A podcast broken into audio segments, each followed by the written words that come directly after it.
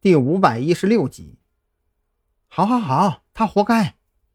蓝雨桐也没有拆穿张扬的嘴硬，他发现张扬有时候就像是没长大的孩子。你知道他为什么选择放弃学业吗？你不是说过吗？为了回来继承家产呗。张扬不觉得这个问题有什么难的。其实他放弃学业跟你有些关系。蓝雨桐的面色有些异样。他回忆起了当年在警校的日子，他的成绩其实一直很好，而且在学校的时候，除了老师和教官之外，他只佩服一个人，那就是你。他把你当做超越的目标，立志要侦破更多的案子，侦破更有难度的案子，做一名无愧于警徽、无愧于人民的警察。后来呢？张扬凝神问道。后来。蓝雨桐刚想往下说，却是忽然想起了那是张扬的伤心事，不由得迟疑起来。尽管说吧，我已经猜到了一些。张扬的声音略显低沉，双手紧握，却是没有像之前一样情绪失控。上次被困在精神病医院的地下室，敞开心扉接纳了蓝雨桐的同时，他也看开了很多。人死不能复生。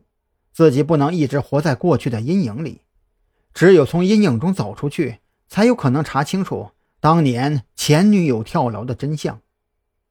蓝雨桐直勾勾地看着张扬，再三确定张扬的确没有太大的情绪波动，这才开口继续说了下去。白若萱也不相信他是跳楼而死。实际上，在你跟学校僵持的时候，白若萱也曾找过一些关系来延长调查时间。可是你也知道的，子午会的手笔，我们现在调查起来都非常艰难，更别说六年前了。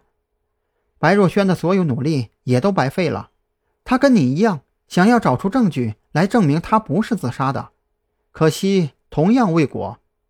她当时的性格比现在更加偏执，所以将大把的时间花费在调查上。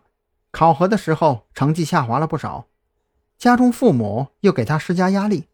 在这种情况下，他才决定放弃学业，回到山南市打理家中的生意。蓝雨桐说到这里，不由得一阵唏嘘。其实，从某种意义上讲，他跟你是一类人，只不过他终究不是你。张扬不知道这话该怎么接，好像怎么接都显得有些不太合适，索性就那么默默地喝着杯中的柠檬汁。这一天下来。张扬心里一直乱糟糟的。今天蓝雨桐提及陈年旧事，让他一时间全然没有了度假的心情。